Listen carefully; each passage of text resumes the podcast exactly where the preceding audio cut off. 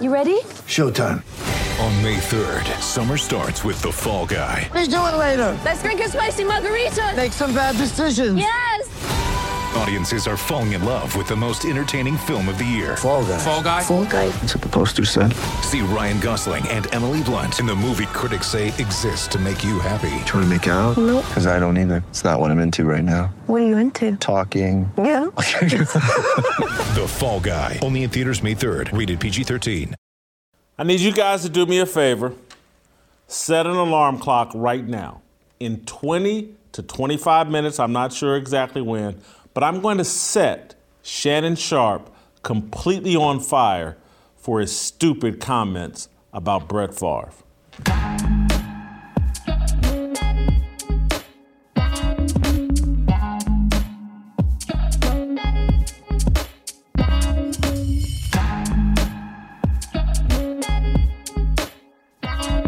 Welcome, welcome to Fearless with Jason Whitlock. I am Jason Whitlock, your host. Uh, happy Thursday to you and yours. It's the day before Friday. That means the weekend is almost here. That means uh, we have another great show planned for you today. Royce White, Steve Kim, Jason Brown. You guys remember him from Last Chance U. He's going to be here. And prime time, 99, Alex Stein, always on the grind. He's going to be here. Uh, we're going to, as I said in the cold open, we're going to have a little bit of a slow burn, uh, and then I'm going to completely catch fire uh, when I bring Steve Kim on to talk about Shannon Sharpe and uh, his comments about Brett Favre. Uh, but I'm going to begin today's show with a conversation with Royce White as it relates to Brett Favre and this incident in Mississippi or this welfare scandal in Mississippi uh, is because when I looked into this story and read about this story, Royce White immediately came to my mind because Royce loves to talk about the Uniparty.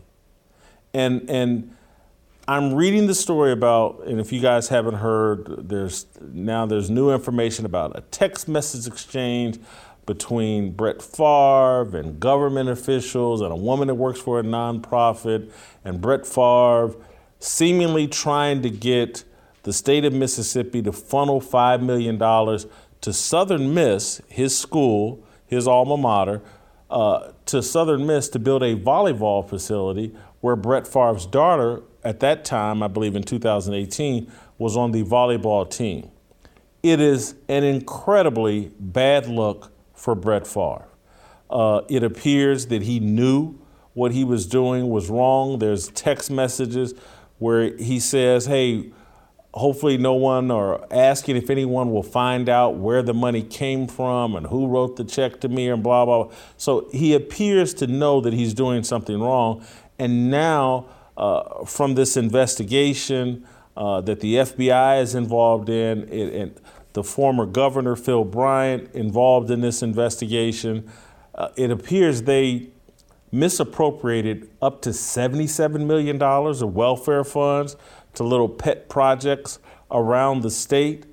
And, and 5 million of that, I believe, was targeted towards a volleyball facility uh, for Southern Miss. It's a bad look for all involved parties. I believe there's a woman, uh, last name, I think her name's Nancy New, that has already pled guilty. And there's some kind of civil case, and that's where these uh, text messages uh, have come out that implicate Brett Favre. We've already known the previous story about them funneling money to Brett Favre for speaking engagements that he did not do, and then he had to refund that money. And he, they've now charged him interest on the money, and it was maybe it was six hundred thousand dollars, five hundred thousand dollars. But but they're saying there's an addition, or I'm sorry, I think it was maybe 1.1 million. I, I can't remember the exact total, but there's $228,000 in interest that they're looking for from Brett Favre that he has yet to pay. Uh, but again, I had a whole different take than just focusing in on Brett Favre. It's a bad look for Brett Favre. Trust me. You, you, you were involved. You made all the money that he made 130, 140 million dollars in the NFL, probably the same amount of money in endorsements uh, from being one of the greatest quarterbacks in the NFL. and you want a volleyball facility for your daughter in Southern Miss, and you're uh, helping people or involved in any way with a plot or a scam to funnel tax dollars that are intended for welfare recipients to Southern Miss uh, for a volleyball facility, it's a bad look for Brett Favre. No way around it. It is not good. It's a worse look, though, in my view, for politicians. And this is what made me think of Royce White. Royce talks about a uniparty. Other people talk about it, but Royce was the first one to put it on my radar that basically the Democrats and the Republicans are in on things together. They all want the status quo. And so when I'm reading this story, those are my initial thoughts. It's like, oh, Republicans, because Phil Bryant, the, the governor at that time, is a Republican. Republicans pretend that they can't stand the welfare system and that the welfare system should be uh, uprooted and, and removed. But do they really? And, and, and do they not? And I, because I'm just, when I'm reading this story, I'm like, oh, I think this is commonplace. They put all this pork in all of these bills so that they can then take the extra money and spend it however they want to spend it on whatever little pet projects they have. And so here in Mississippi, someone has been caught with their pants down. Uh, the Mississippi Today is on to the scandal and has pointed it out. It seems like we're so uh, politically divided right now. It looks like some people want some retribution towards Phil Bryant and some of the other people involved. But my takeaway on this is like, oh, this is all a scam, this commonplace, I would imagine, all around the country. And that's why everybody knows that the Great Society movement, that the welfare state is a detriment. No one believes in it. No one does.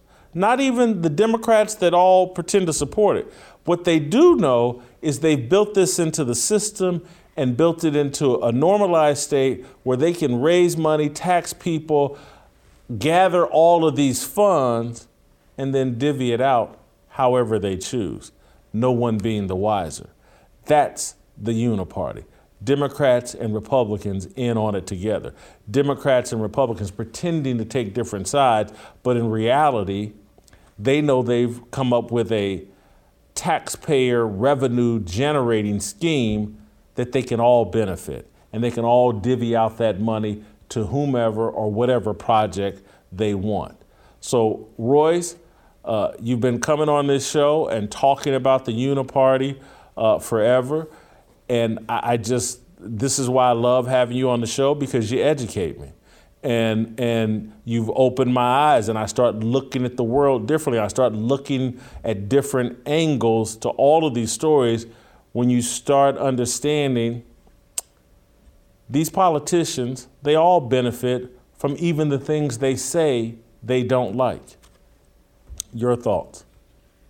Well, let's start with the disclaimer. Shout out to the Minnesota Vikings for beating the Green Bay Packers in the opener. That that that makes me happy. I'm all things Minnesota. I'm not an avid NFL fan by any means. When I was growing up, I used to be. Obviously, Brett Favre was the arch nemesis uh, because he was great and, and and constantly successful. So we hated Brett Favre when I was growing up here in Minnesota. There's there's no sports blood feud like the one between the Minnesota Vikings fan and the Packers. Um, and and then Brett Favre came to the Vikings, so he redeemed some points uh, in, in our book. But hey, the, the the thing that came to my mind first when you sent me the story, when I saw the story, was uh, stop trying to separate the sports from politics, because politics are sports, and, and the politics are never off.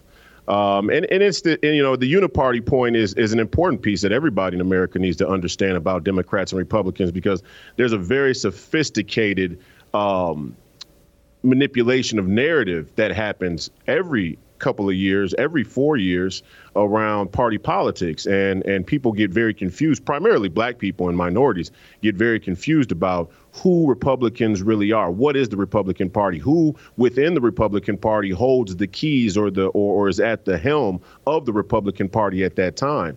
Um, so the uniparty thing has been going on for a very, very long time, and it's this issue right? It's it's the grants that come down for nonprofits.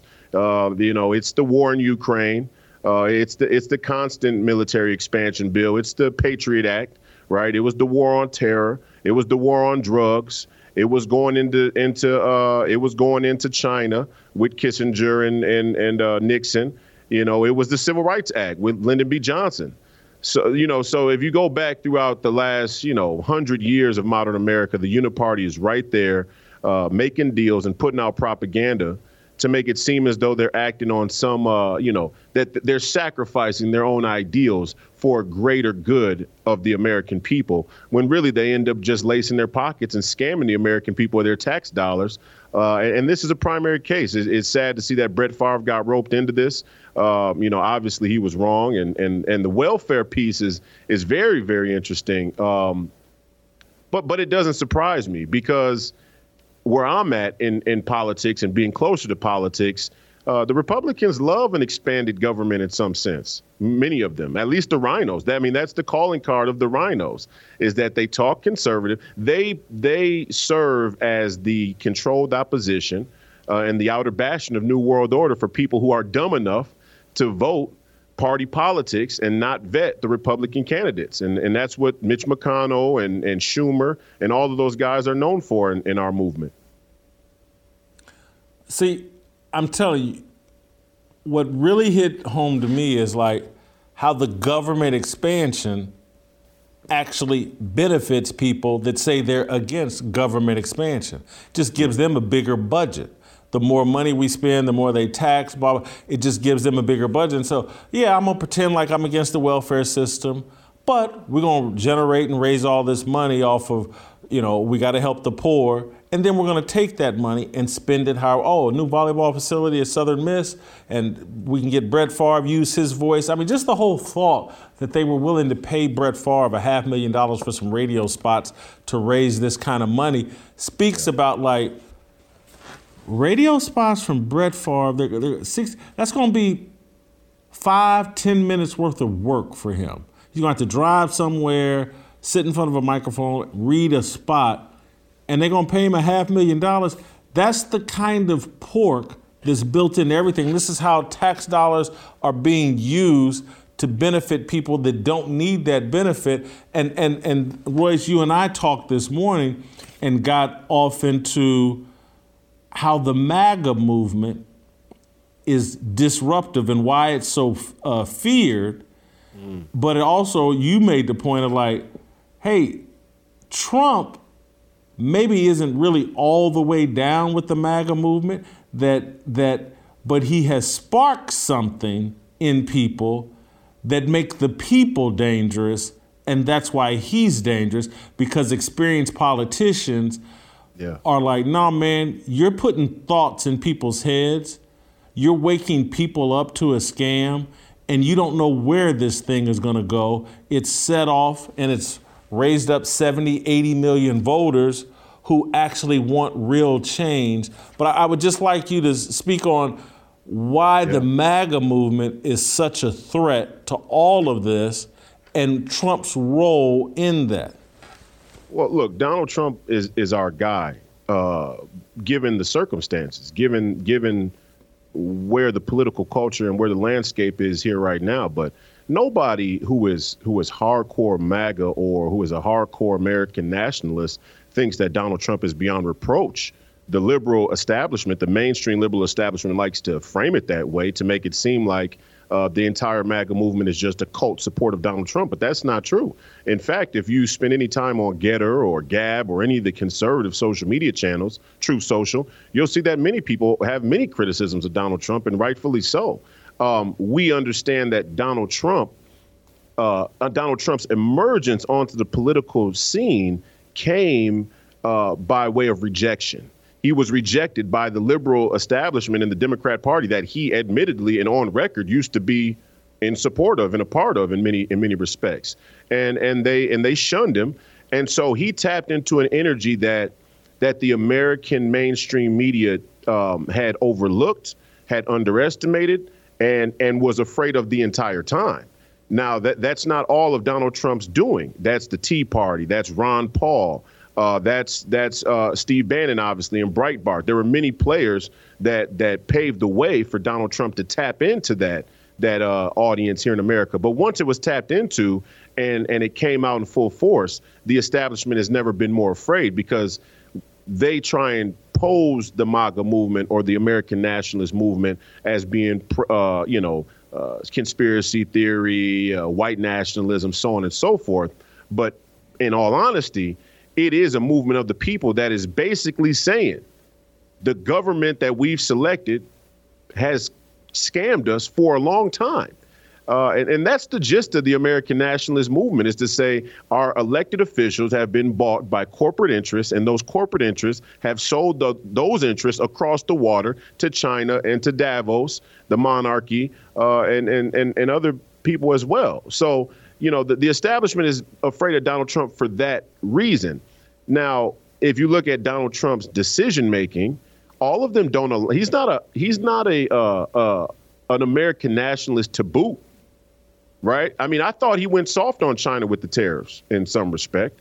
Um, I don't like that he gave any any type of uh, praise to Woody Johnson, who owns the New York Jets, and once again, stop trying to separate politics and sports because sports are politics, and the politics are never off. Right? Woody Johnson, who owns the New York Jets, is also the heir to the Johnson and Johnson fortune, and and is also or was the managing director of, of the Roberts Wood Johnson Foundation that has worked in close conjunction with the NIH and other health organizations, nonprofits, you know, who have people like Fauci for a long time, for generations, and continues to. Uh, so you know, all of those things come into question, but ultimately in the MAGA movement, I think people feel as though Donald Trump's unpredictability is something we need and can count on that that will err on the side of him being unpredictable, even in his own ego, versus accepting the corrupt status quo. Because we know where the corrupt status quo is going to drive us straight over the cliff. Uh, I mean, if the railroad look at the railroad strike coming up here in the next few few days, next 48 hours. If the railroad strike, people aren't going to have any diapers whatsoever. They're not going to have diapers, they're not going to have formula, their shirts, they're sure as hell not going to have chicken or whatever, the donuts or whatever they're eating. They're not going to have food and materials are going to be a real crisis. Um, so, you know, those are the things that the American people are starting to wake up to. And, and even myself, I, I disagree with Trump on some things. We agree on most, but I'm, I'm willing to err on him being unpredictable and being an outsider versus people like Schumer, McConnell, and Biden, who have been there for 50 years and built a $32 trillion national debt. So, no separation of sports and politics. Perfect segue into your thoughts on LeBron James's criticism of the NBA and Adam Silver for not removing Robert Sarver as the owner of the uh, Phoenix Suns. That story is making the rounds. LeBron put out uh, some tweets criticizing the NBA. Actually had decent spelling and punctuation in it.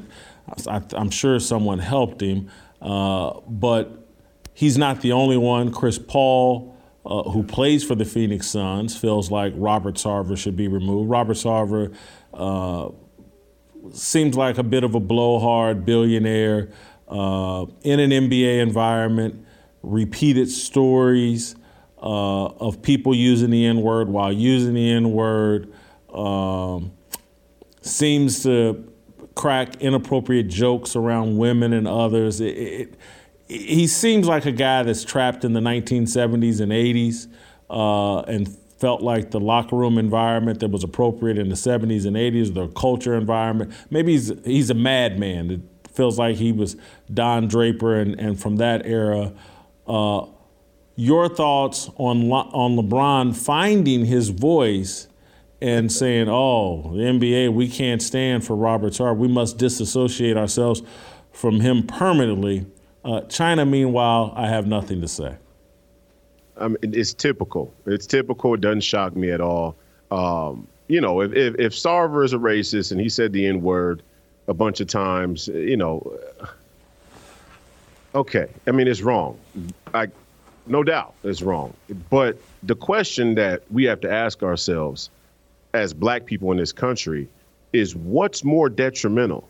the prevalence of white people in America being able to say the N word or white people in America being able to negotiate on behalf of black people and dictate or determine the value of our citizenship.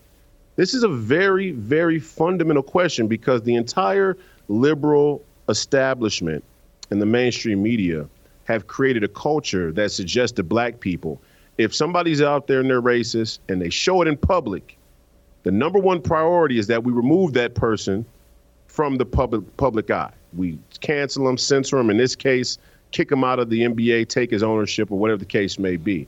Meanwhile, the Uniparty, who's really responsible for more genuine racist policies and even more so classism based policies, get to run amok.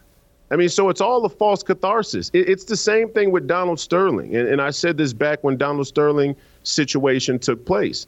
Okay, you ban him. Are we really under the assumption that none of the owners feel that way? And what are the implications of the other owners feeling that way? Not only against black people, but against all people. Now, remember, Donald Sterling, and this was a buried lead. And again, the mainstream media made it all uh, Magic Johnson's not, a, he doesn't want Magic at the games. He has a personal vendetta against Magic. Magic Johnson is the quintessential, if you put your nose down and you follow the establishment's protocols, you can become a billionaire by, you know, Starbucks and, and, and movie theaters, right? That, that's the protocol around that, that narrative. But the buried lead was when Donald Sterling said, in Israel, the black Jews are treated like dogs. I mean, these, you know, so and I, I say that to say there were much wider implications to Donald Sterling's words in those transcripts, even though it was a private conversation, than the mainstream media wanted to look at, and surely then Chris Paul and LeBron James wanted to acknowledge. They want a way out. See, they don't want to have to acknowledge that the liberal establishment is actually responsible for the remnants of racism left in this country.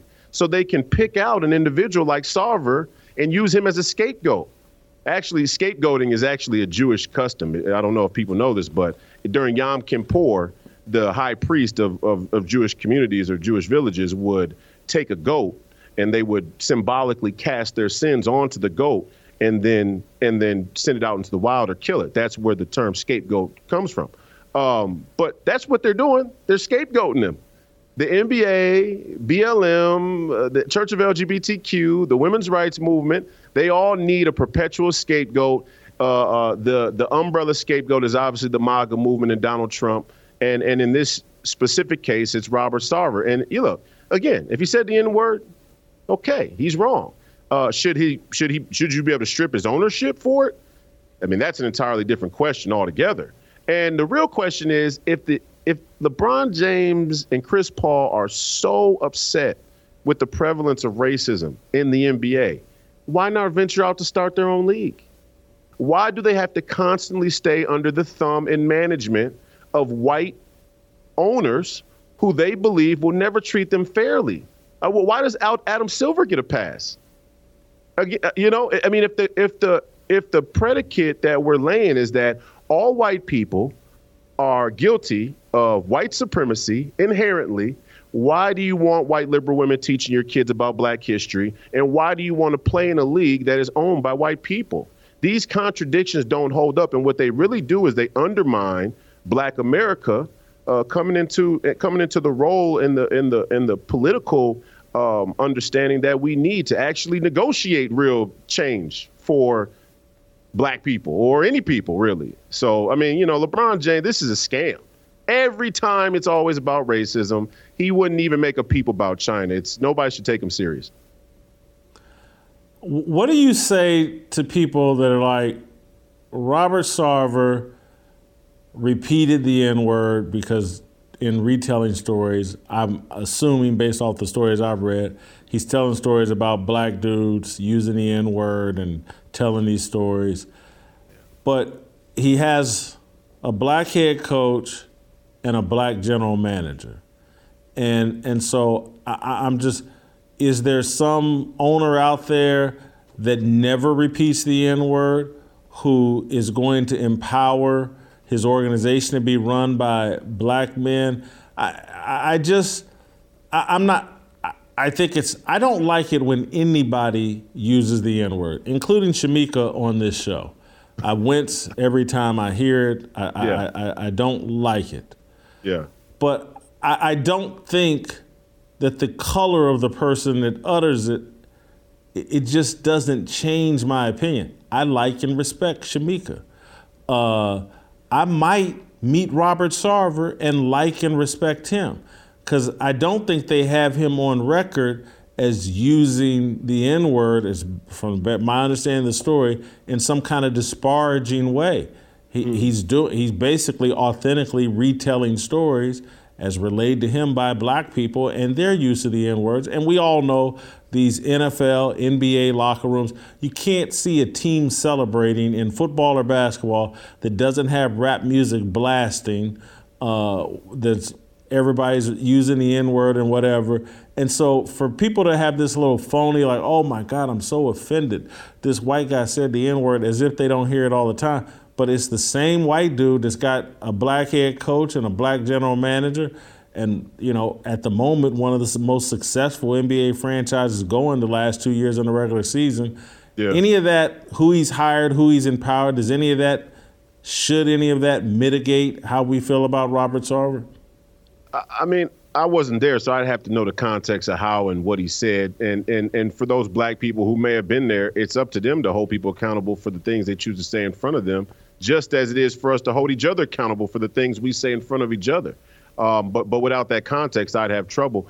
But what I will say is this: um, I I don't like when people. I don't like the whole the whole uh, narrative around white supremacy i- in general because most of these people who talk about white supremacy have no idea what real white supremacy and racism look like. Okay, Nazis and people kind of casually use the word Nazi to describe far right wing uh, pundits or supporters or whatever. Uh, real, real Nazis, real white supremacists, they don't make any concessions in the interest of their own success right? I mean, a real, real white supremacy is like blacks and Jews. I don't want to share the same air with you. I don't want to talk to you. I'm surely not going to pay you any money. I'm not going to do business with you. I mean, that that is a real element of the white supremacy boogeyman that the liberal establishment has tried to paint. And what they've done is they've walked the line over to a way more casual space where if you say anything racially insensitive, then you're the farthest right possible on your way to being an actual Nazi. And that that's a real scam. Uh, now, will I say that because you employ black people, that you can't still be racist? No, that's ridiculous. Um, but but I will say that uh, his his uh, the the the energy to go after him is certainly on par with a with an overall narrative that is not really about the prevalence of racism. Uh, so so no matter what his individual culpability is or or personal stance around race or race issues or how he feels about black people is a separate issue to me because I understand and can discern that the umbrella energy in this country is to take any example, any shred of example of racism and blow it out of proportion. So, like when I wake up in the morning, I don't think about Robert Sarver. They can't fool me into having a real emotional uh, uh, uh, investment in this story because I know that we have a $31 trillion national debt and our money continues to go to the Ukraine and the railroads are going to strike. you know what I mean? So, you know, it's like Robert Sarver, if he wants to say the N word, you say it around the right people. Now, what I don't like, Jason, what I don't like is how two things, two more things. One is if you say the N word in front of black folks and it gets physical, not that it should get deadly violent, but if it gets physical in some manner, that should be in play. Same way if I'm in a room with some white folks and I say cracker and they take offense to it and, it, and, and they want to get physical, I think we should allow for more uh, of physical working out of our issues. I think black communities, especially, and this is to my second point, black communities need to stop worrying about white men saying the N word. They need to start worrying about how often we kill each other. I mean, that's just basic. Anybody who doesn't acknowledge that there is a genocide of black people on other black people by modern c- civilized metrics is being dishonest from the outset. So I'm much more concerned about the young black men in the community I come from and how we view each other and how we treat each other versus how Robert Sarver feels about us and treats us. Now you can make and, and finally I'll say you could make a connection that the elite in this country, the uniparty, and how they feel about people has had a disproportionate impact politically on black people. And in that lies uh, hidden racism um, abortion, sending the jobs to China, so on and so forth, education, right? There's a number of things you can look at and go, no, no, that's that's some real racism right there. Like the liberal white women who they let keep asking for more money with the teachers unions, but they know that they're not really teaching black kids and they continue to send the standards downstream to where you can pass without being able to read. Okay, that's racist. It's just not the racism that they're trying to sell us. Uh, so you know there, there's there's a lot to this story, and there's a lot of double crosses and triple crosses. But but ultimately, Robert Sarver's not going to keep me up at night. Thank you, Royce. Great job. Hope you had a good workout. Uh, hi, guys. I want to tell you again about preborn. This is not a commercial. This is not another endorsement. This is a life or death situation here at the Blaze. We're building a village of Blaze babies with a goal of rescuing 50,000 babies from abortion. Let me tell you a little bit about preborn and how they have rescued over 188,000 babies' lives. When a woman, under pressure to abort her baby, meets that baby and hears the precious heartbeat, it is a game changer. 80% of the time, she will choose life. Preborn clinics are located in the highest abortion areas in the country, standing strong for mothers in crisis and introducing them to the beautiful life growing inside of them. Would you join us, me, in rescuing preborn babies? It's one of the most important things you can do. It's one of the most important things we can do, helping to preserve these precious lives. One ultrasound is just $28, or you can sponsor five ultrasounds for $140 and save five babies' lives. All gifts are tax deductible. To donate securely, call pound 250 and say the word baby. That's pound 250, keyword baby. Or you can do as I did yesterday, and you guys saw me. I went to preborn.com slash fearless. That's preborn.com slash fearless made my own personal donation. This is personal to me. I got a nice thank you note from Preborn. They were very excited with my donation. Make them excited about yours. This is how we fight back. Preborn.com slash Jason. Make your donation. Uh, I'm sorry, preborn.com slash fearless. Make your donation right now. All right. You can email me and us at fearless at theblaze.com. Steve Kim and I are going to discuss Shannon Sharpe and Brett Favre. next. Yeah,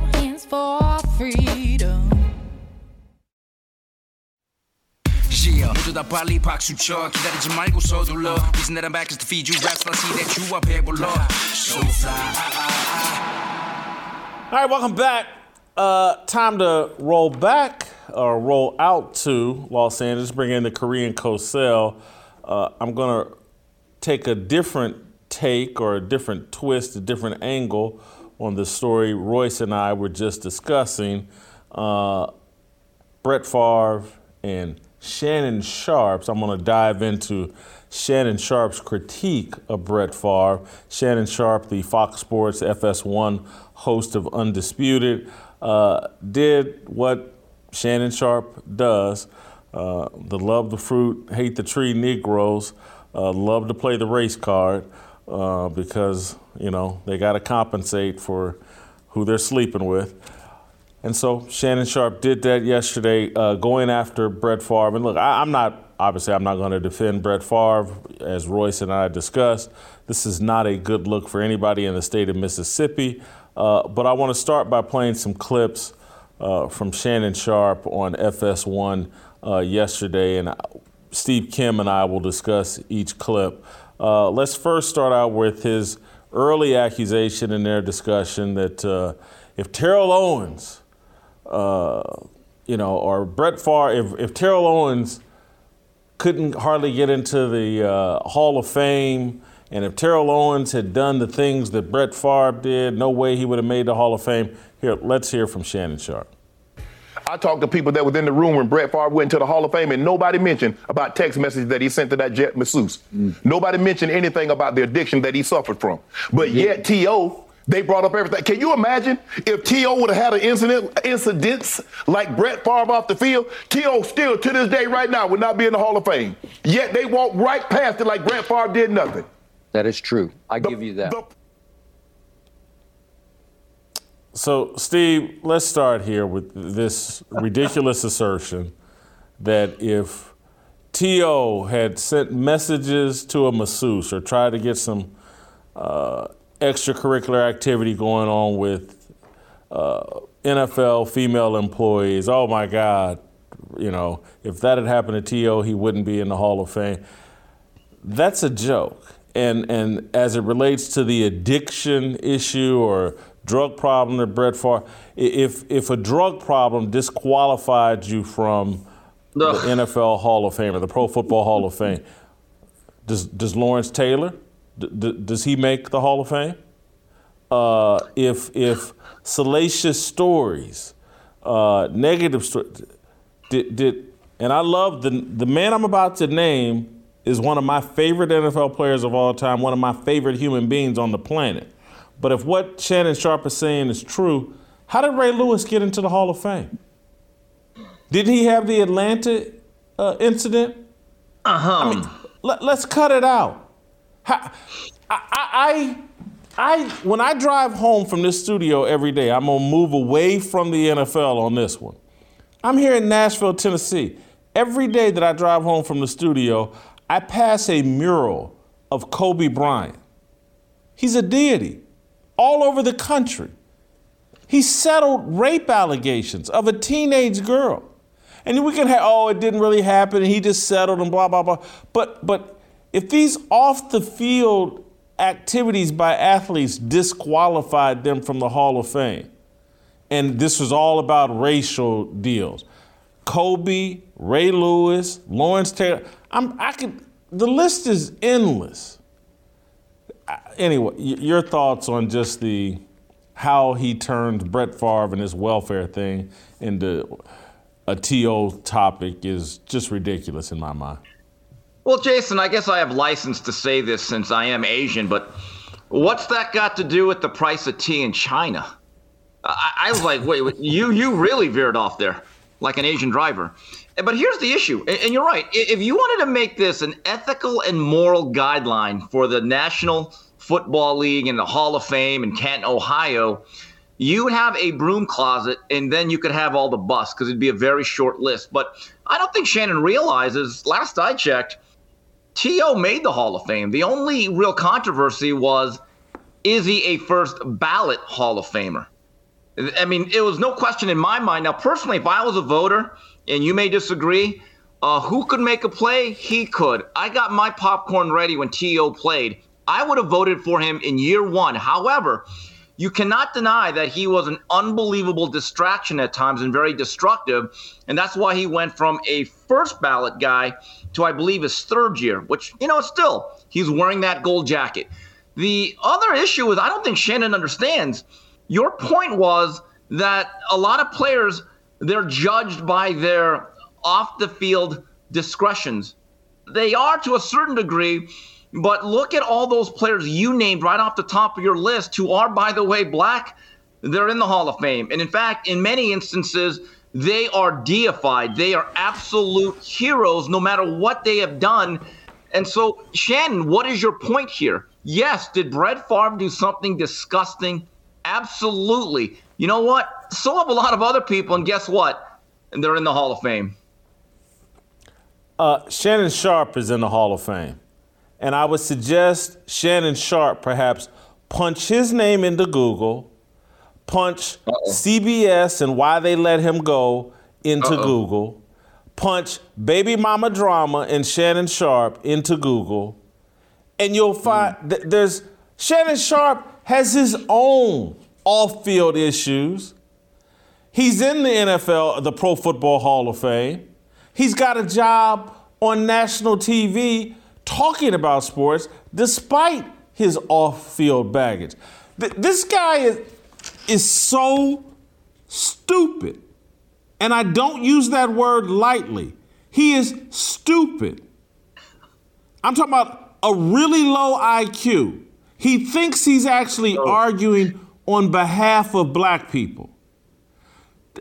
What world does he live in that he doesn't realize, like, hey man, if it wasn't for second and third chances and people overlooking uh, off the field issues, you think Michael Vick would be working for Fox Sports? I love Michael Vick. I argued for uh, the NFL, celebrated Andy Reid and the Eagles welcoming Vick back into the league. I'm a Michael Vick guy.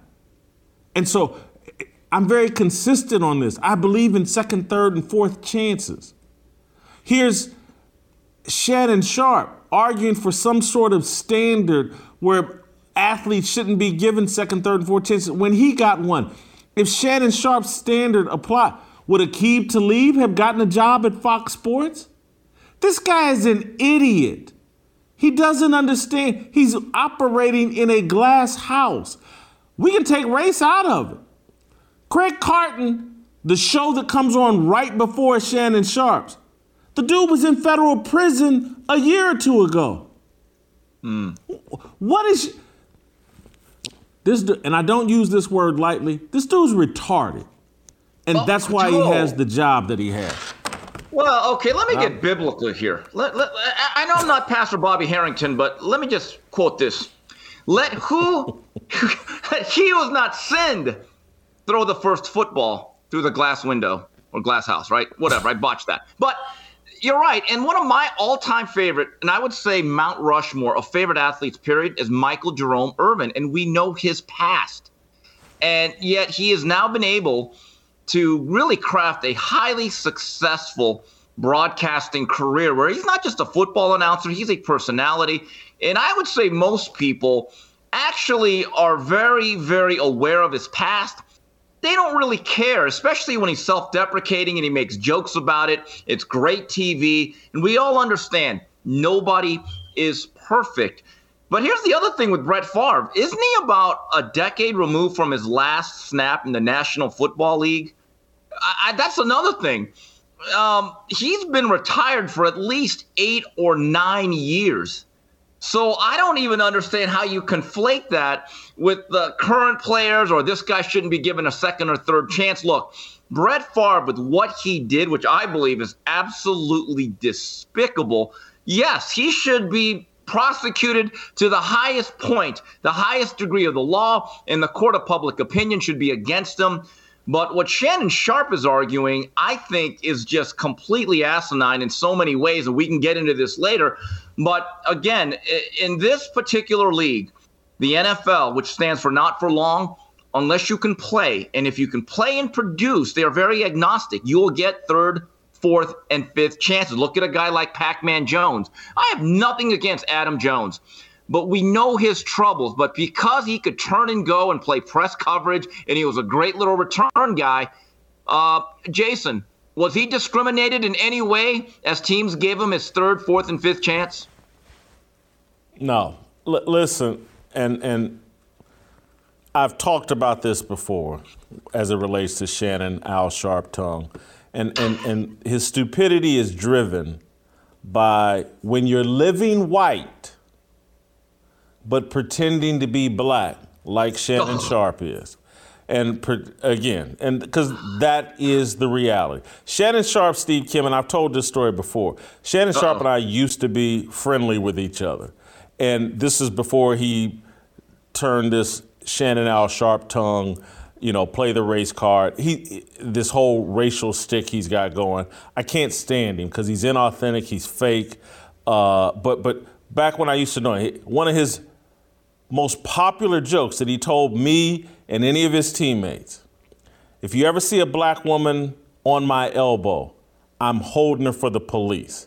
That's Shannon Sharpe. I've told that story before. That's who Shannon Sharpe is. And when you're that kind of fake and you go on TV and pretend like you're the blackest man on TV and you do all that man tan and eat and sleep, bamboozle talk on TV, because that's who Shannon is. He's man tan or eat and sleep from the movie Bamboozle. This is what you sound like when you're living white and pretending to be black. Let's play the next clip when he starts talking about EBT cards and how the hmm. police go after or how law enforcement goes after black and brown people. This is what we know. Scared when black and brown people do do fraud the government, they do it. they hell bent. Mm-hmm. You get an EBT card and you get WIC and you get stuff like that, boy, they move heaven and earth to try to put you in jail for 400 little measly dollars. Fact. Now this man done took a million dollars. Somebody got three million. Somebody got 400,000. Yeah. And they sitting around like, well, well, you know, it, it happened and we'll see. And they're going to get more money and do it all over again. Uh oh. So when you start talking about, well, this is what happened with black and brown people when they get EBT cards, and when the person sitting across from you is Skip Bayless, and that, you- that's two white people going back and forth. One of them's got real dark skin, but it's two white people going back and forth that don't know nothing about black people. Because unfortunately, I know a lot about EBT cars and how they're handled, how they're used in the inner city. Back back when uh, when when I was young and poor and lived with my father, and back when my father owned bars in the inner city, the trade and the sale of food stamps through the roof. Everybody in the everybody in the hood did it. Every, you, you could take $20 and go buy you $100 worth of food stamps. In 1984, that's how we ate, me and my father, in that 400 square foot apartment we lived in. That's how we ate. Him buying food stamps in the hood from people. $20 get you $100 worth of food stamps. There wasn't federal law enforcement hunting anybody down. It's not going on. But when you live white and talk black, you don't know these things. And so you get on national TV and start talking about, oh, this is what the federal government gonna do if they find out ain't black and brown people got anything to do. $400 worth of EBT and they lock you up. The hell they do. I lived it, I've seen it, I know it. I got family members right now with EBT. Ain't nobody in law enforcement hunting them down. But when you live white and talk black, you sound like an idiot. If So in other words, you don't have to add anything to that, if you No, I do. I have a, ahead. that's, that's my main point. Um, the fact that Mr. Bayless said fact, just co-signing on it, he's now sent Bayless because he knows that's not true, but he understands as a white guy he has to stand down, and he simply does not have the guts or the wherewithal to say, ah, let me push back. Here's a phrase that I love: If it ain't legal for me, it ain't legal for you. Uh, bottom line is this: I don't care if it's the fraud from a CEO of a Fortune 500 company or the lowest levels of our society. Fraud is fraud, and it, it gets to this point that I want to make about what Shannon Swirl was saying. That the reality is he almost wants to excuse a certain amount of crime or illegal activities from a group of people based on where they are and who they are. I have a saying, and this is going to ruffle some feathers, but I believe it to be 100% true. You show me the standards and expectations of that you have of an individual or a group of people. That's what you think of them. That's simple. So maybe in his own mind, that's what Shannon thinks of him. Because you know the bottom line is a lot of people have high expectations from me because I have high expect- expectations for myself.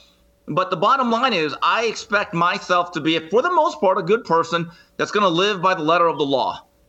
Again, the standards and expectations that you have of somebody is what you really think of them because there's never been a great person that you had low expectations for. So, Shannon, what do you really expect from those people and what do you really think of them?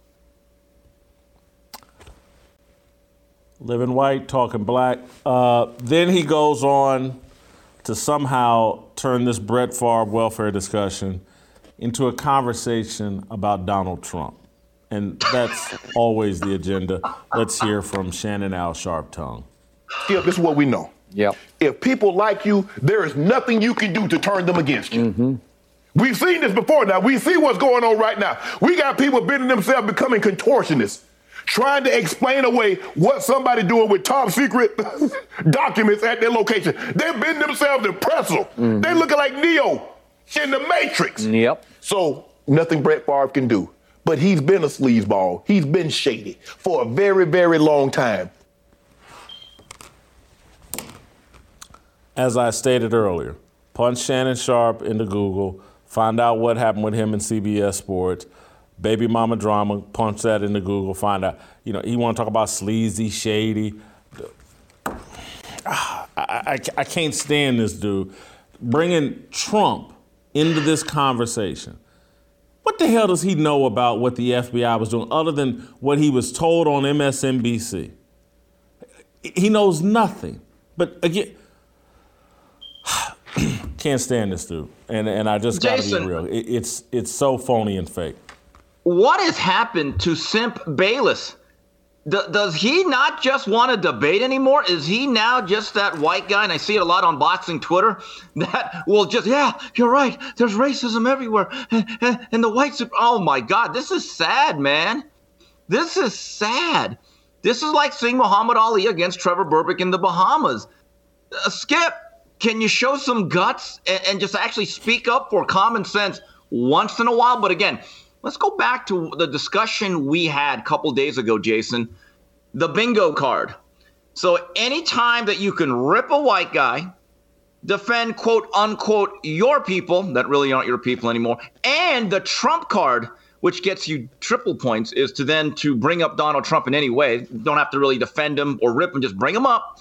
Now, oh man, that is the triple level wordplay that's going to get you a lot of acceptance in the community.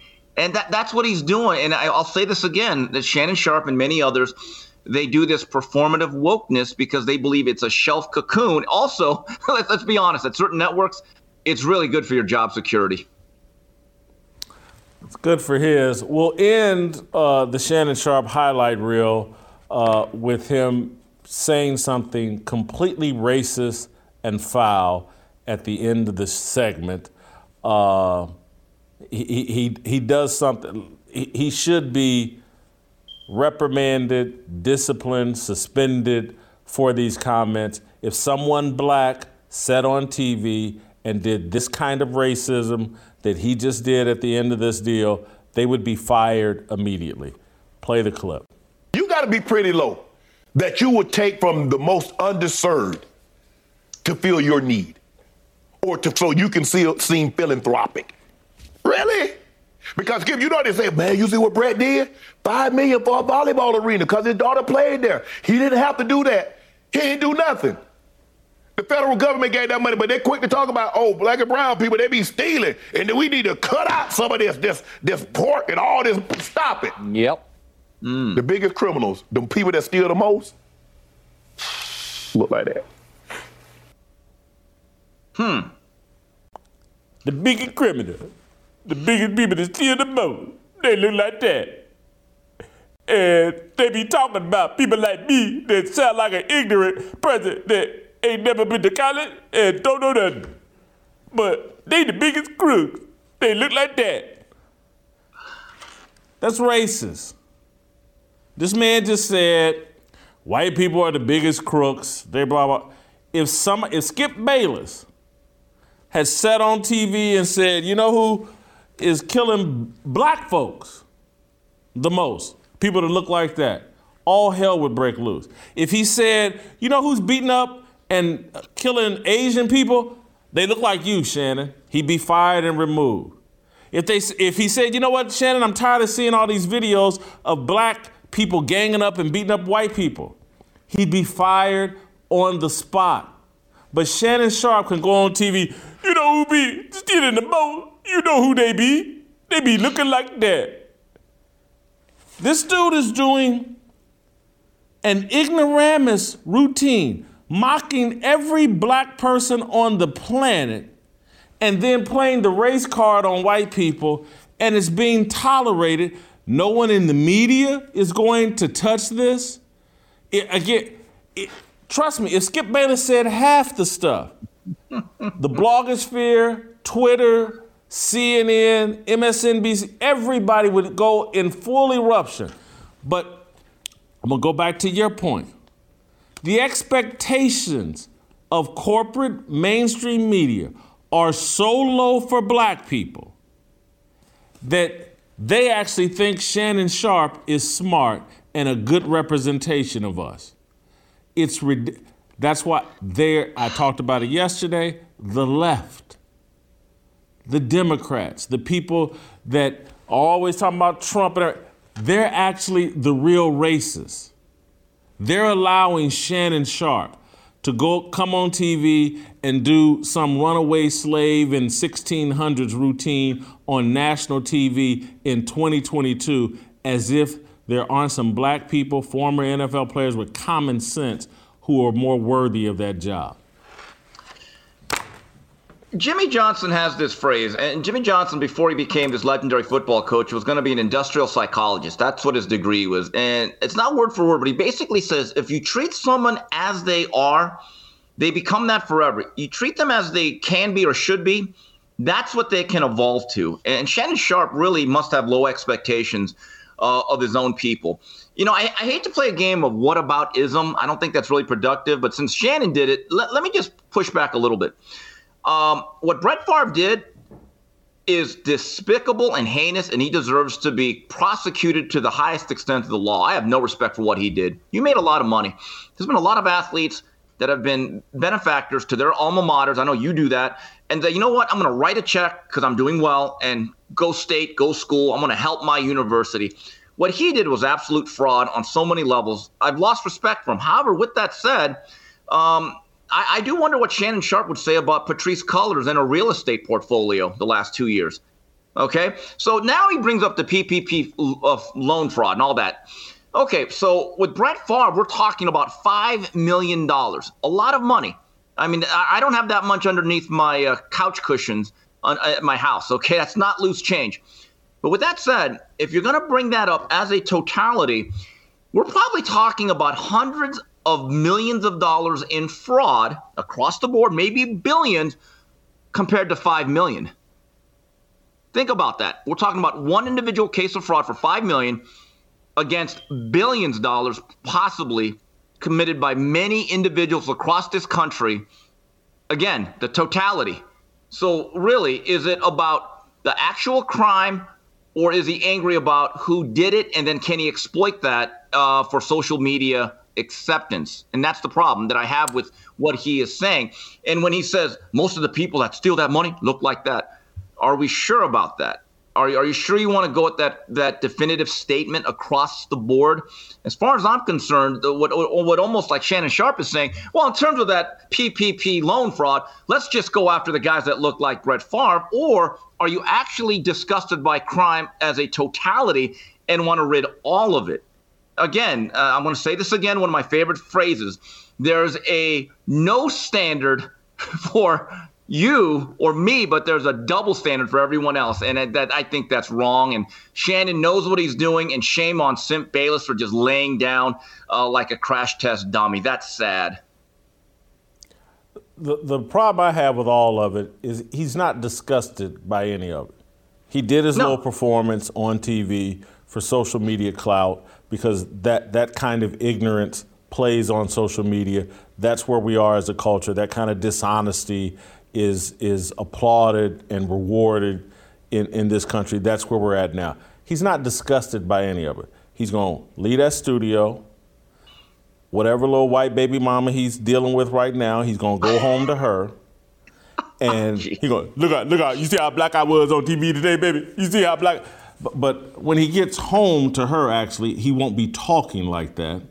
He'll be talking like a grown man with common sense because when he's not uh, playing a role on TV like he's got an IQ of 60, he actually goes home and pretends to have an IQ of 80 uh, and talks like he has some common sense around whatever white woman he's dating.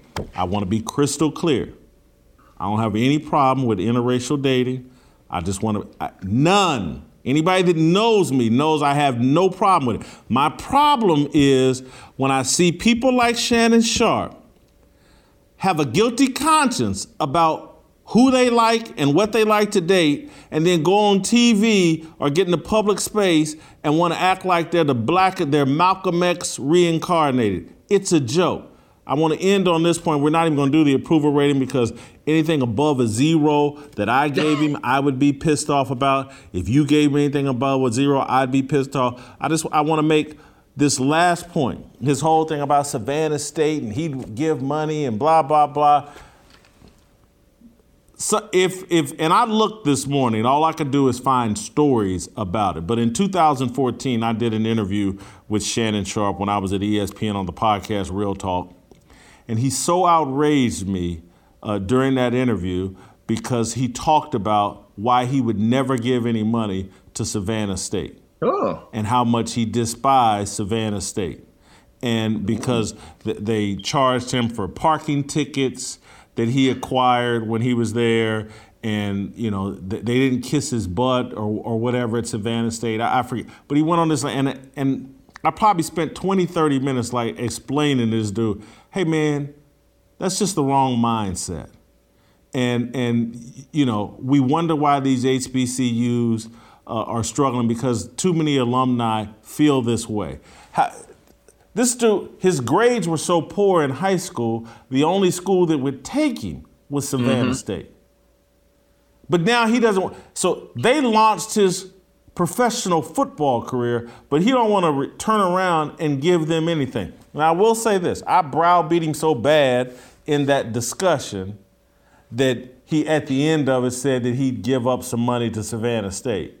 But I've watched this dude since he started playing this ultra black role pretend like he's the greatest Savannah State alumnus of all time and the most passionate. He wears all the gear, and oh my God, I, I would give money to Savannah State. Blah. Nah, man, you're on tape in 2014. Can't find it. I'd love for someone to find it and, and bring it back to me. But I had to go off on this dude. There's stories written about it. I wrote about it. Uh, other some of the HBCU schools and stuff wrote about the interview and just how stupid Shannon Sharpe sounded and how against his the the only school that would take him and launch his career, he didn't feel like he owed a debt to. I, I just can't So, think Jason- of a more phony, fake person than Shannon Sharpe. So, Jason, at the Savannah State football facility, there's not the Shannon Sharpe weight room. There's literally just a Shannon Sharpe dumbbell. Just that one dumbbell. Probably has his name on it. Right, not the weight room, the dumbbell. Maybe a barbell, maybe a hammer strength machine that he that he gave, maybe the one that was worn out. But I would ask Shannon Sharpe one thing as we wrap this up. I would ask Shannon Sharpe one question if I could see him. If someone came into your home and stole all your belongings and ransacked your property, would you feel any differently if it was a white burglar or a back bl- black burglar? Would you feel any differently? Or is the crime the Yes, crime and should be handled such? He would, really. Yes, he would. That he, says a lot. Yes, he would. He he he would invite the white burglar in and invite him to dinner, and and uh, and he would call the police on the black burglar. Trust me, that's Shannon Sharpe. Trust me, that's who he is. If you ever catch bad, this is out of his own mouth. If you ever see a black woman on my elbow, trust me, I'm holding her for the police. That's out of his own mouth.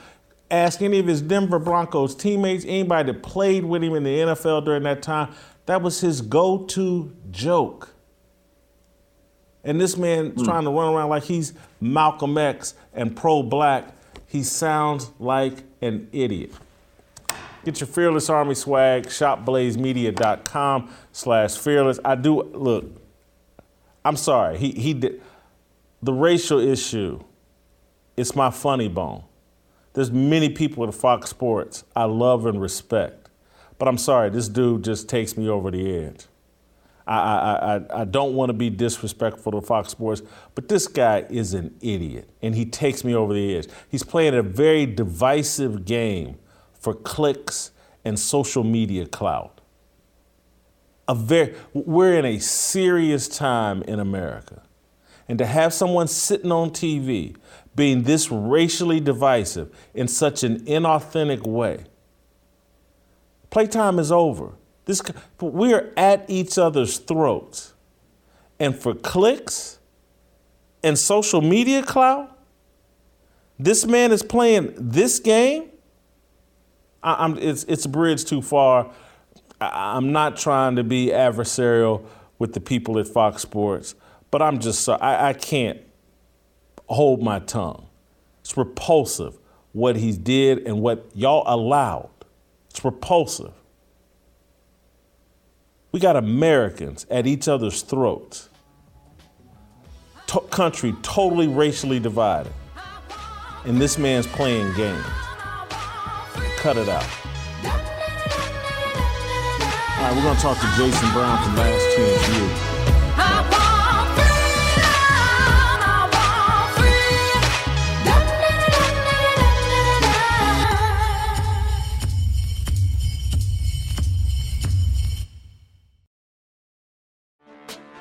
Get ready for the greatest roast of all time the Roast of Tom Brady, a Netflix live event happening May 5th.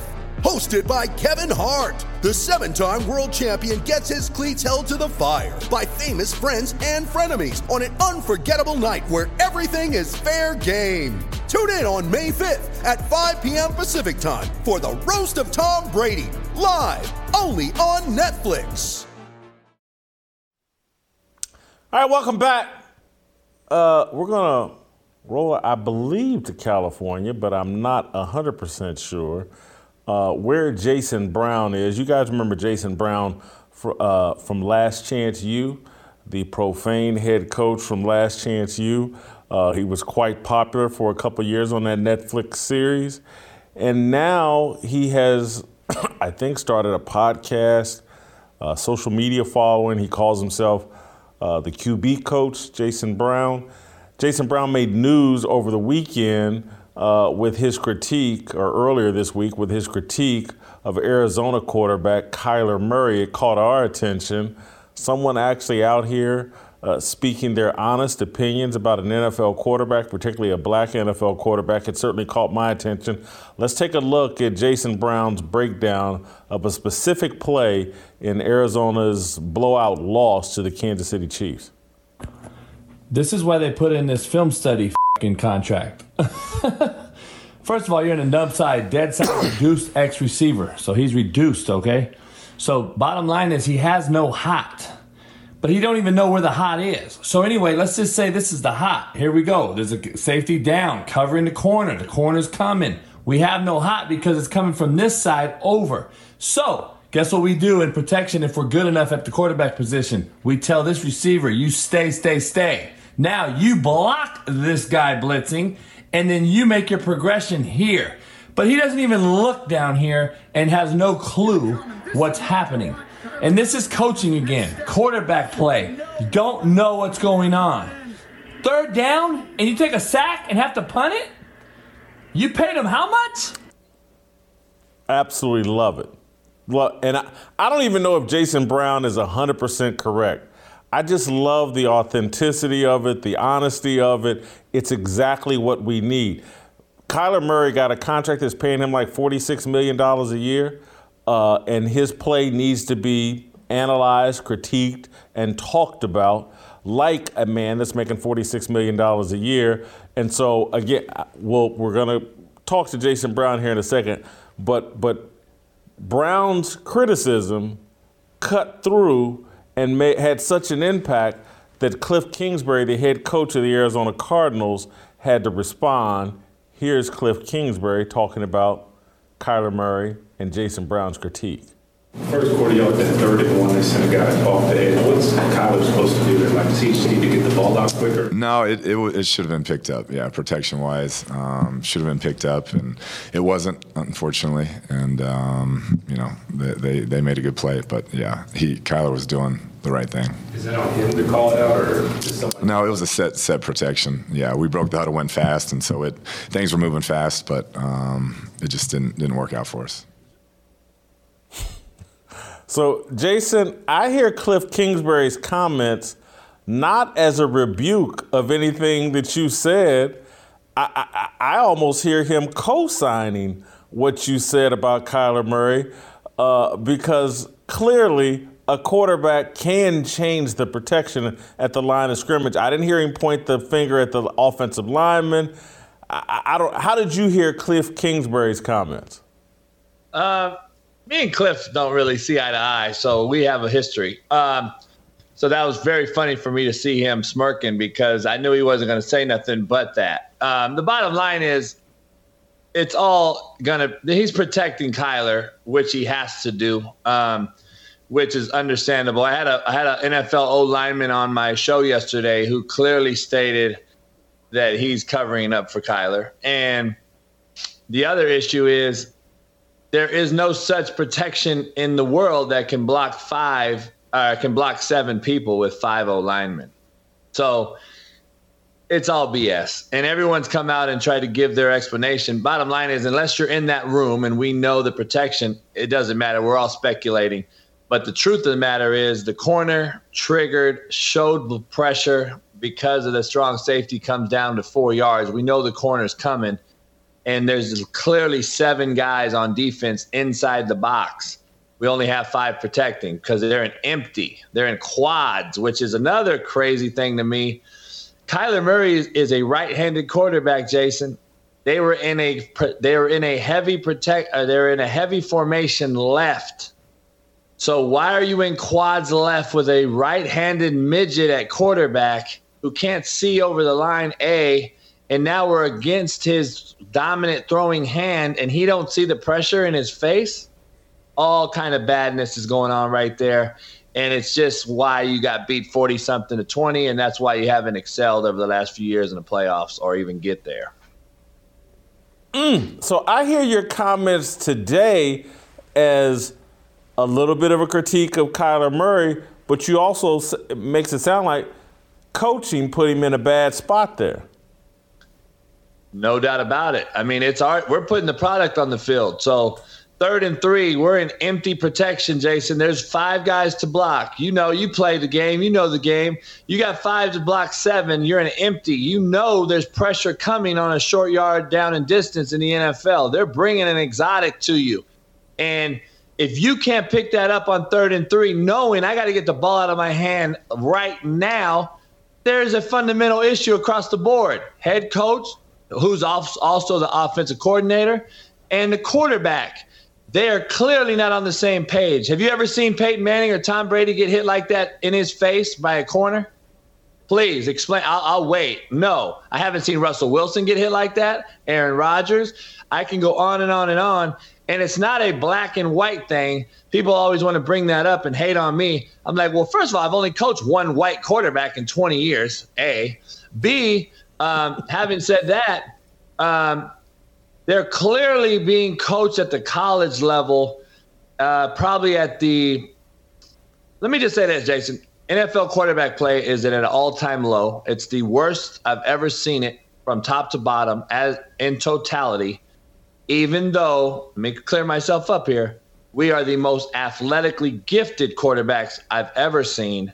Does not mean they're the best quarterback. We're not asking running backs to play the position. Lamar Jackson, Kyler Murray, Justin Fields, Baker Mayfield, Carson Wentz, Allen, Mahomes. They're they're they're very very gifted, freak of natures. Like I would have loved to coach them in college.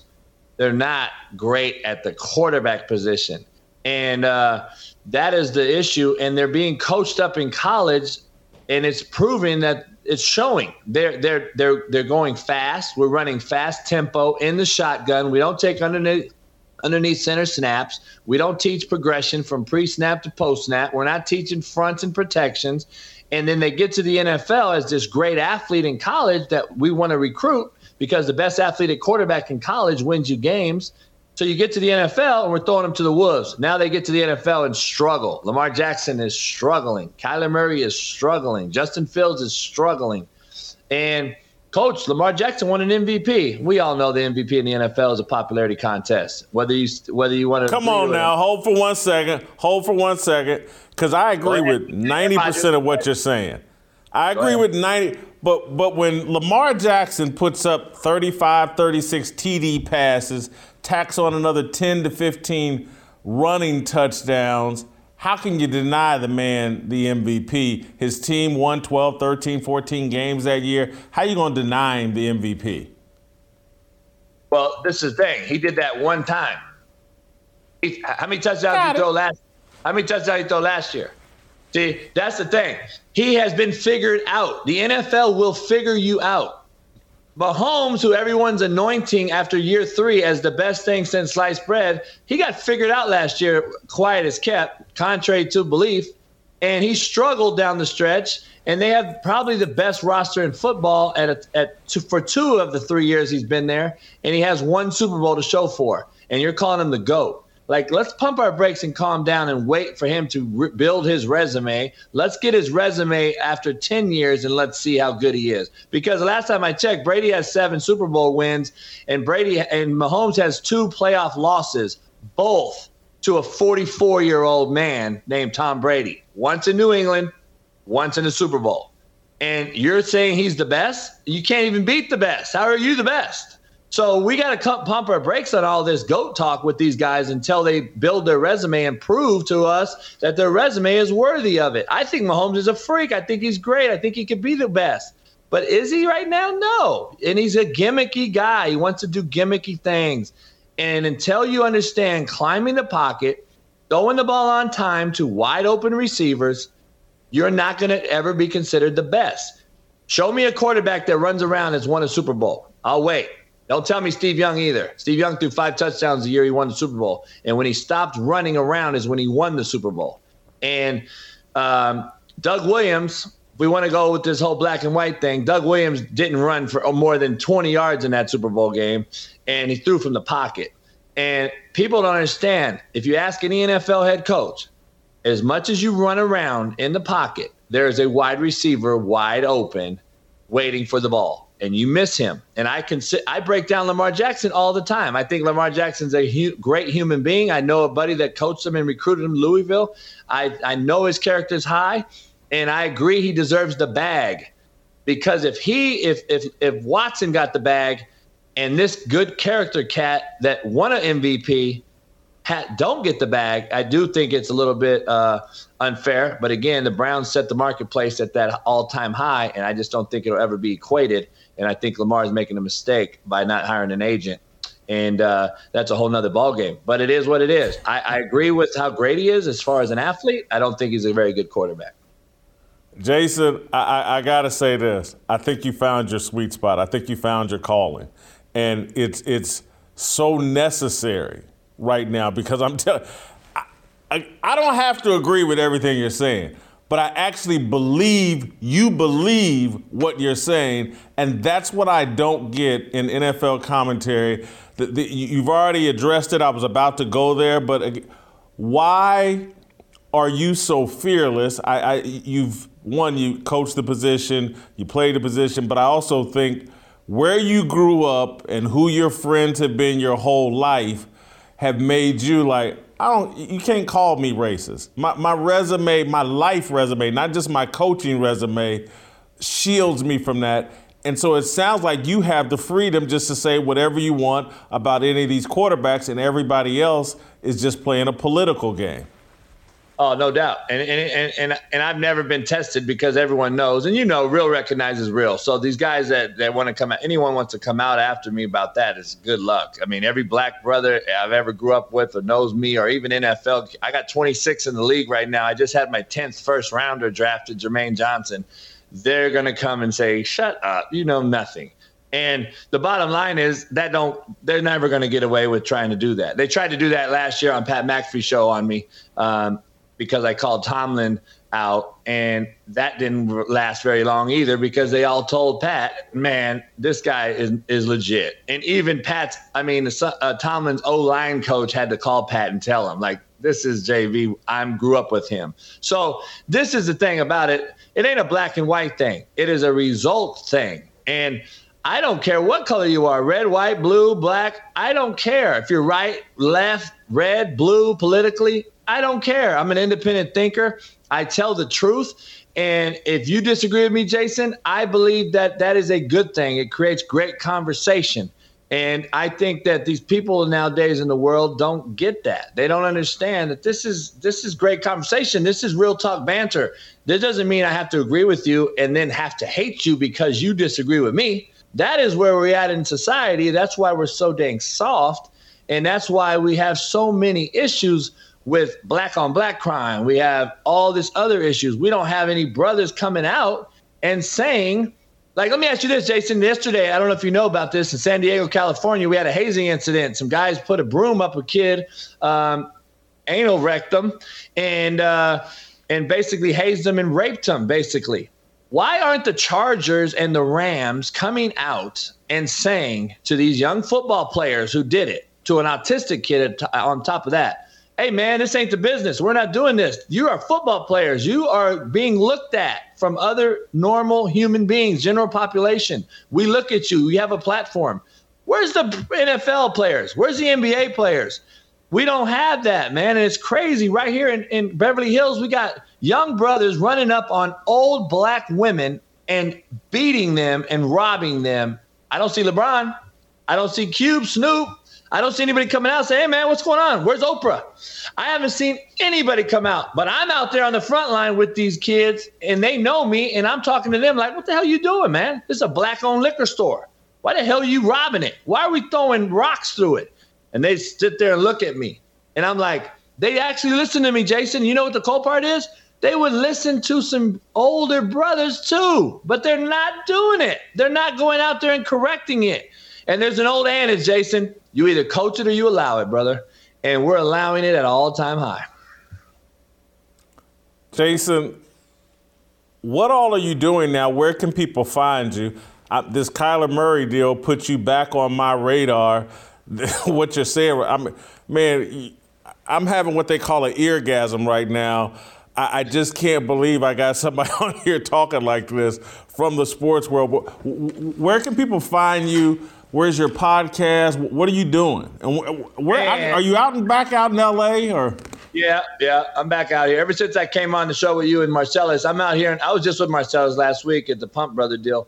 I was, uh, you know, I'm back out here, uh, out in IE, and uh, I started a show a few years ago, and obviously I, I used that name that I trademarked that everyone knew me for, and I said, all right, you know, we're so cancel culture soft, I had to change the name, so I changed the podcast to Coach JB Show now and uh, I got an IG model that's my co-host, Sarah Blake, and she's on the show with me. And then uh, we do a lot of things. We go Monday through Friday, and I also do a wake-up show in the morning at 6 a.m. on the West Coast. And I basically just do mostly football talk, NFL particularly. And then uh, we go 1 to 4 p.m. on the West Coast on the Coach JB show uh, live on YouTube. And then uh, it's all on, on the audio side, so Spotify, Apple, iTunes, all that. So then I got my whiskey and my uh, my own cigar line, and the cigar is actually launched this Friday, and then the whiskey's been out now for going on three years, and uh, it's real good whiskey, and so I got that going on, and and plus you know I do speaking engagements and clinic coaches online virtually and stuff like that, and uh, and anytime I get around some kids, I, I, like to talk to them and, and mentor those kids up and talk to the babies, man, because that's the youth and they're being led the wrong way, and and and, and bottom line is we're just so soft. Um, culturally it starts at the home front and parents are just allowing so much to occur right now. And this is a learned trait like racism jason. These kids are learning how to do these hazing incidents and how to be uh, this bully. And, and, and just like racism's learned and taught the same thing's going on with this. And people that defend these kids uh, blow my mind. And uh, you know, it's just so much going on, Jason. I hear you guys talk all the time in your show, and I've been on Outkick and all these different people and, in shows too. And so it's uh, it's refreshing to hear real talk and real people talk. And uh, it, it's unfortunate that uh, the minority, in my opinion, are the majority when it comes to uh, the minority is the majority when it comes to speaking out, and the majority actually still believe the right thing we're in the minority as far as speaking out, and and uh, that's what's unfortunate. If the majority would speak up, we'd probably get rid of this cancel culture BS. But the minority ma- cancel culture people are the ones that are are the majority voice, which is unbelievable. So, JB, I, I gotta say, we're to be wearing your phone line out, uh, and so you'll probably get tired of me calling and ask you to come on. But I'm going to circle back because I, I got to hear more of this. You know, virtually every take you've given has been piping hot, and and I, I, I man, someone willing to talk the truth about NFL quarterbacks. I had Jon Gruden. Oh, I'm sorry, not uh. Jon Gruden. Was it Jon Gruden? No, yo, I saw Jon Gruden on YouTube, and he talked about. He did uh, an interview with the Arkansas Razorback Touchdown Yeah. Club, and he talked about how simplistic football has become and that everybody's running the same offense and everything's been dumbed down to a point because you don't have time to coach people. They've limited practice time, the NFLPA. And and virtually no one is talking about this. That that they've actually dumbed the thing down to a point that virtually anybody can play quarterback. I, I've said this all the time. I was like, we want to compare these guys today to the guys in the 60s and 70s that were calling their own plays calling their own plays. These guys are looking over to the sidelines and to, to, to know what their one read is that they can make. And we're comparing them to Bart Starr and uh, Roger Staubach. It's a joke to me. We've simplified the game incredibly. Hey, I had Bernard Pollard on my show. I had Brian Urlacher. I've had a few people, John Daly. I've had all these guys on my show. We just talked about that. Urlacher and Bernard Bernard uh, Pollard, who won a Super Bowl with the Ravens, who who called out Lamar. He's exactly on my playing field. We, we he, he's listening to me and he's like, JB, I had to get on your show, man, because everything you're saying is so true. And I go, what other quarterback do you know, Jason, that comes to the line of scrimmage and whatever is in and put it into his helmet earpiece from the coach? They run no matter what. And I have NFL film that I'm allowed to show. I have the rights. So I show it on my show all the time. And I have his film verse from his MVP year. He is so bad. And as regarding the at the NFL level, he is so bad to watch, play the position. Like he literally will run 45 yards in total and gain one yard and then have to come back to the huddle and go no huddle. And you're asking this, how long do you think that is sustainable? That's why he's not getting the bag. He's not going to get paid because you can't run this offense in 10 years that you're running right now in, in Baltimore. You can't do it. Tom Brady can do it till he's 50. You can't do this offense that he's running till you're 50. He's going to be dead in two years doing this. So we're going to pay him 290 million dollars, and he's we're thinking he's going to last five more seasons. No, Jason, Josh Allen is this far away from having a catastrophic injury in his career. Knock on wood. I love watching the kid, but he has to realize now this is not only about my bag, it's about my team and this organization and my brothers on this roster that I need to be alive and well and playing this position every single game for us to have a chance to win a Super Bowl. He's running around like a like a chicken with his head cut off, stiff arming dudes, all this stuff. You know the NFL, not for long. That's what it stands for. He, I saw two particular incidences in the Ram game last Thursday. He go, he was horse collared once. He's that far. If he don't let go of the horse collar, he snaps his femur. Jason, he's done. And another incident, he got hit in the knee on out of bounds and almost blows his knee out. And Josh Allen is really, really close to ending being done, and the Buffalo Bills go right downhill, right?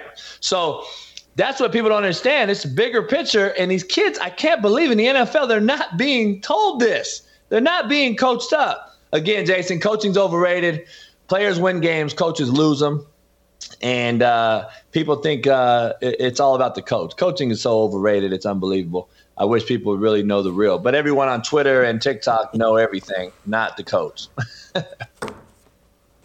Jason, JB, thank you so much.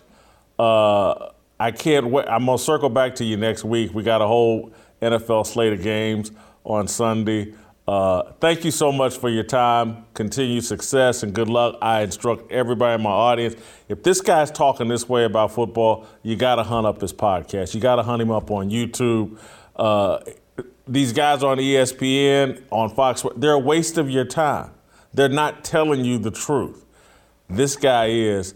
Thank you so much. Uh, Jason, we'll circle back to you, and hopefully you'll say yes when we do circle back to you. Uh, go to youtube.com slash Jason Whitlock, hit notifications, hit subscribe. Primetime Alex Stein. Err.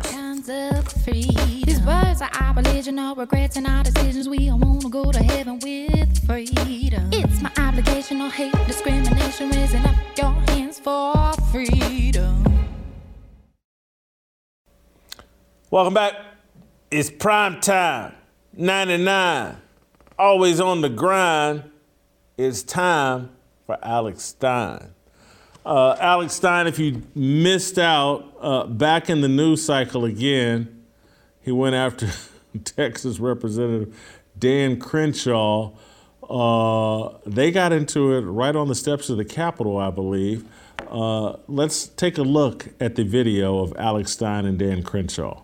The guy, this is the guy who tells veterans that their that their service. Yeah, yeah, because those are weapons of mass destruction that didn't Yeah, so exist. I'm anti-war. everything that we Yeah. served for was Yeah, I'm anti-war because He's I don't putting this- believe. Did you guys find any weapons of right mass now. Destruction? you As a matter of fact, yeah. we did. Oh, where was? Oh, what weapons of mass destruction? This You're, guy. you're actually going to go down this route, Alex. Yeah, because we don't You're have any weapons you're of mass looking, You're looking like a fool right Dude, now. I'm you're the telling fool. You're veterans, the one that's giving not more just money me, to Ukraine. but plenty we of have a veterans. homelessness. We have You're so telling many plenty issues of here in veterans America. He cares more about. Ukraine. Yeah, it was. disgusting. You guys' service was wasted You're for disgusting. globalists and bankers. You are the modern day oh, version Oh, I'm the modern day version. You worry more about Ukraine than our border. You are the modern about- day He cares more about Ukraine than on he does about America. So you're a globalist. Why don't you take care of America? You don't care. That's your problem, Dan. You don't care about America. You don't care about Texas. You're Look at our. Do, disgusting. do you think there's You an used to be invasion? a comedian, Is there an didn't you? invasion on our border You used right to now? be a comedian, Is there an invasion on our border right Well, now? maybe you should go back I to that, still am buddy. a comedian. Is there an invasion not on very our good border? at comedy, Will you Dan. admit that there's an invasion on our border? There's an invasion on our Uh, yeah, but you won't do And anything who do you about it. But why do you give guy who 80 deals with billion that? to Ukraine? Why do you give 80 billion to Ukraine?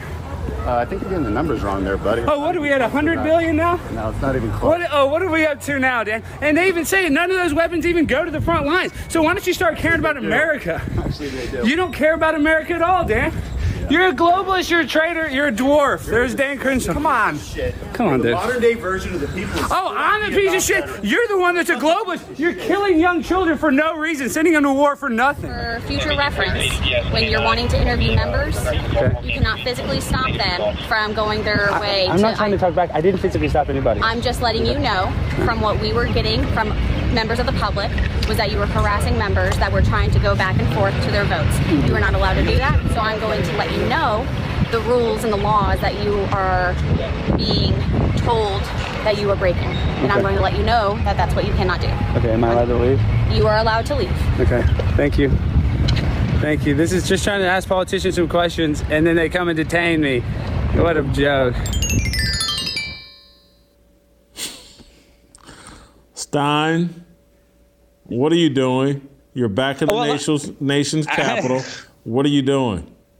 I got the Jefferson Memorial right here. No, let me tell you what I'm doing. First of all, I want to say I support every single man and woman that is in the uniform. The, those, the troops, the people that are actually wearing the uniforms, I support them wholeheartedly.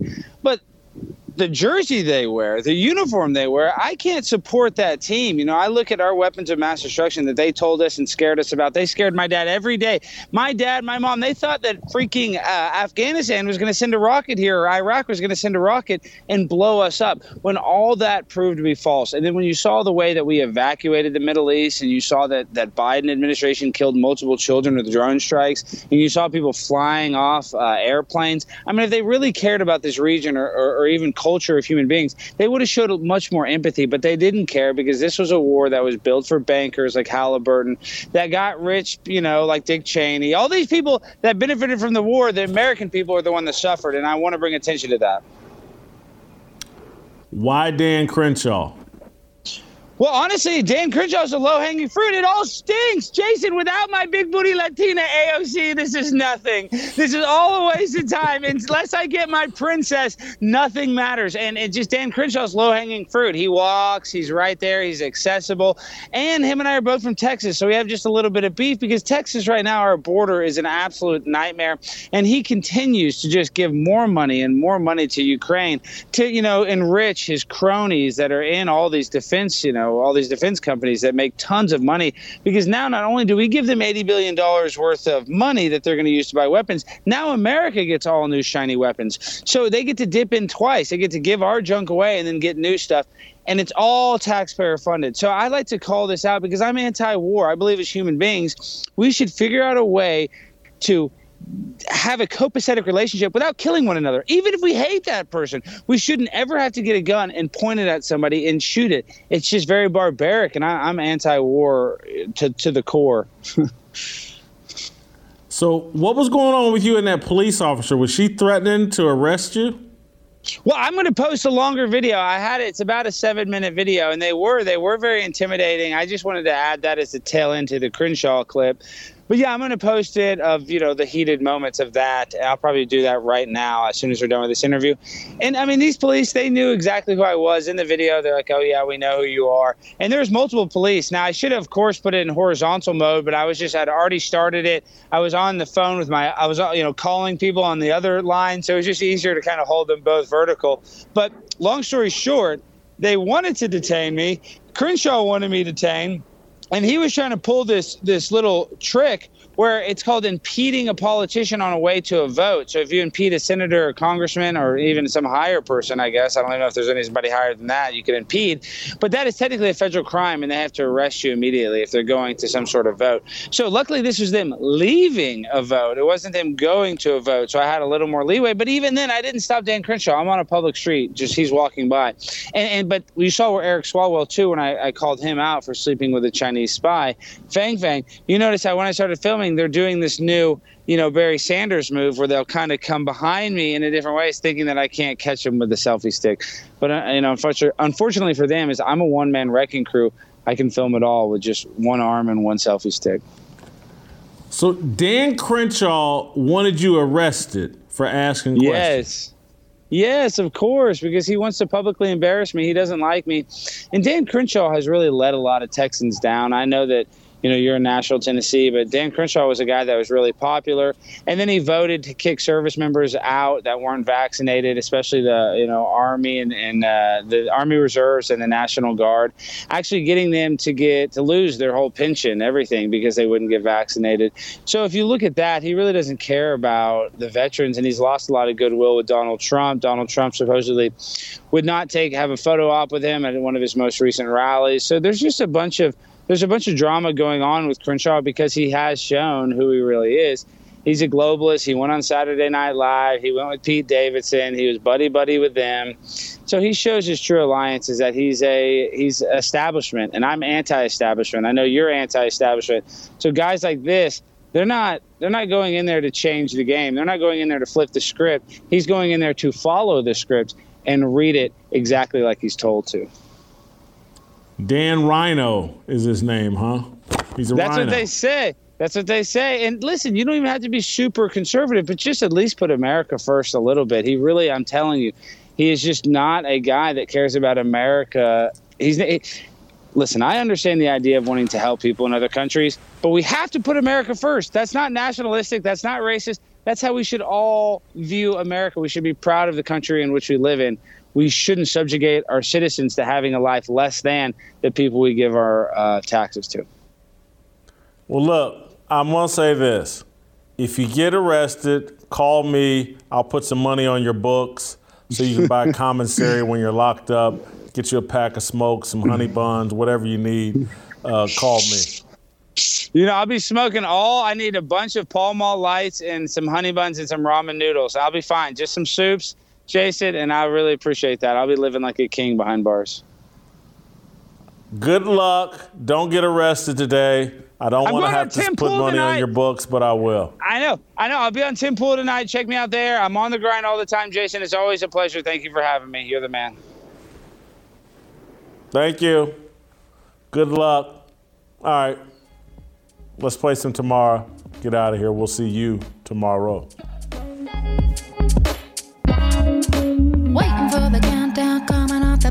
The standing in line for freedom. Looking for a breakout, feeling like a standoff, nothing in life like freedom. Came like a fighter, striking like a ladder, making all these moves for freedom. I want freedom. No negotiation, my sister, no relation. We all just wanna have freedom. Sitting on a corner, Never been alone. I'm breaking my back for freedom. Blessed we are living, get back. We are receiving, all deceiving. We all wanna be free. We want freedom. I just